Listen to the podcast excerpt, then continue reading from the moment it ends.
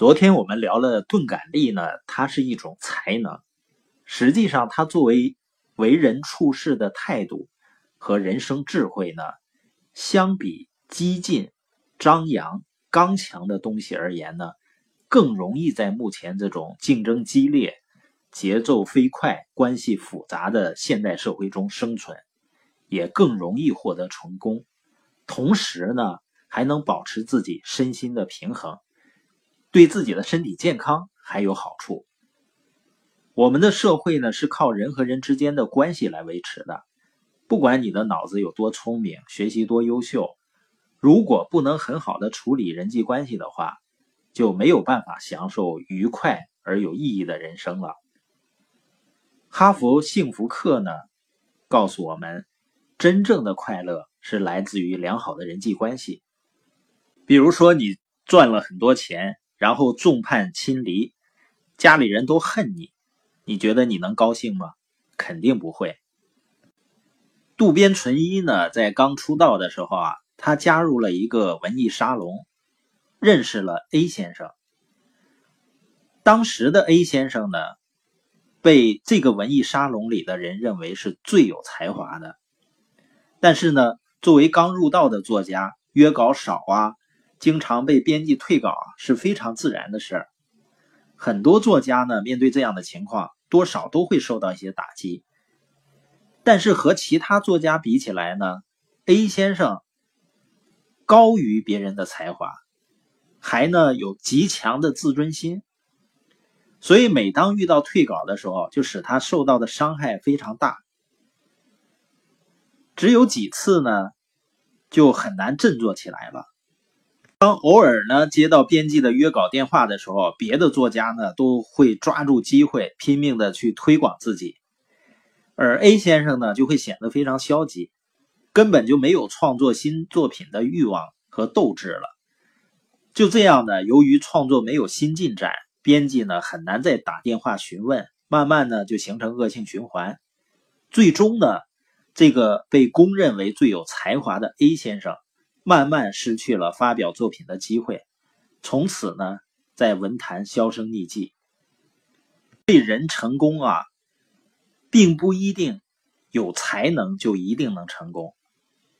要说什么是成功的必要条件的话，就是有意的钝感力。当然，前提呢是需要有一定的才华，而能够让才华经过磨练熠熠生辉的。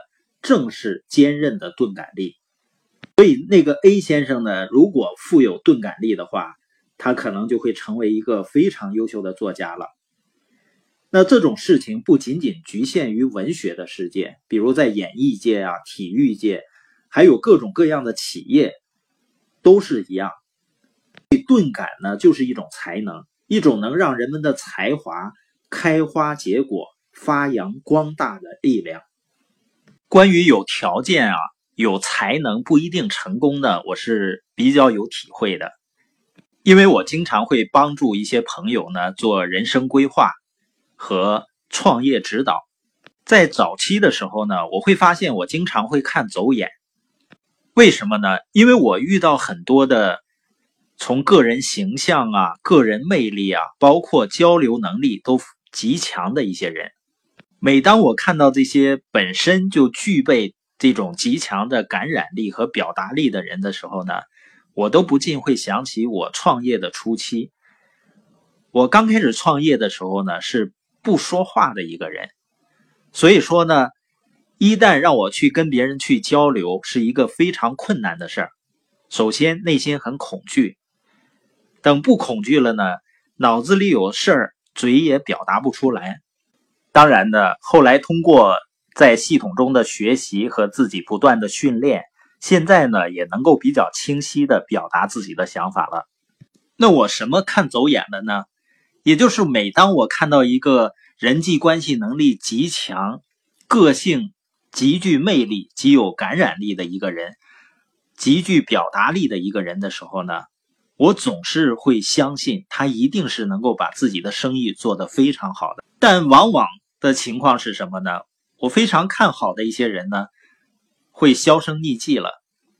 就是他们对于创业成功的那个结果是有着渴望的，但是对于这个过程中需要经历的所谓的障碍，他们过于敏感，害怕困难，而往往一些呢，我觉得不善表达的，但是他们内心非常有力量，就是他们对困难、对挫折很迟钝。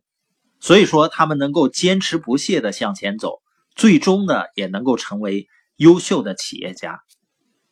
所以，对一些呢本身具备很好的条件和才能的人，不能够获得成功，有的时候我会觉得是非常可惜的。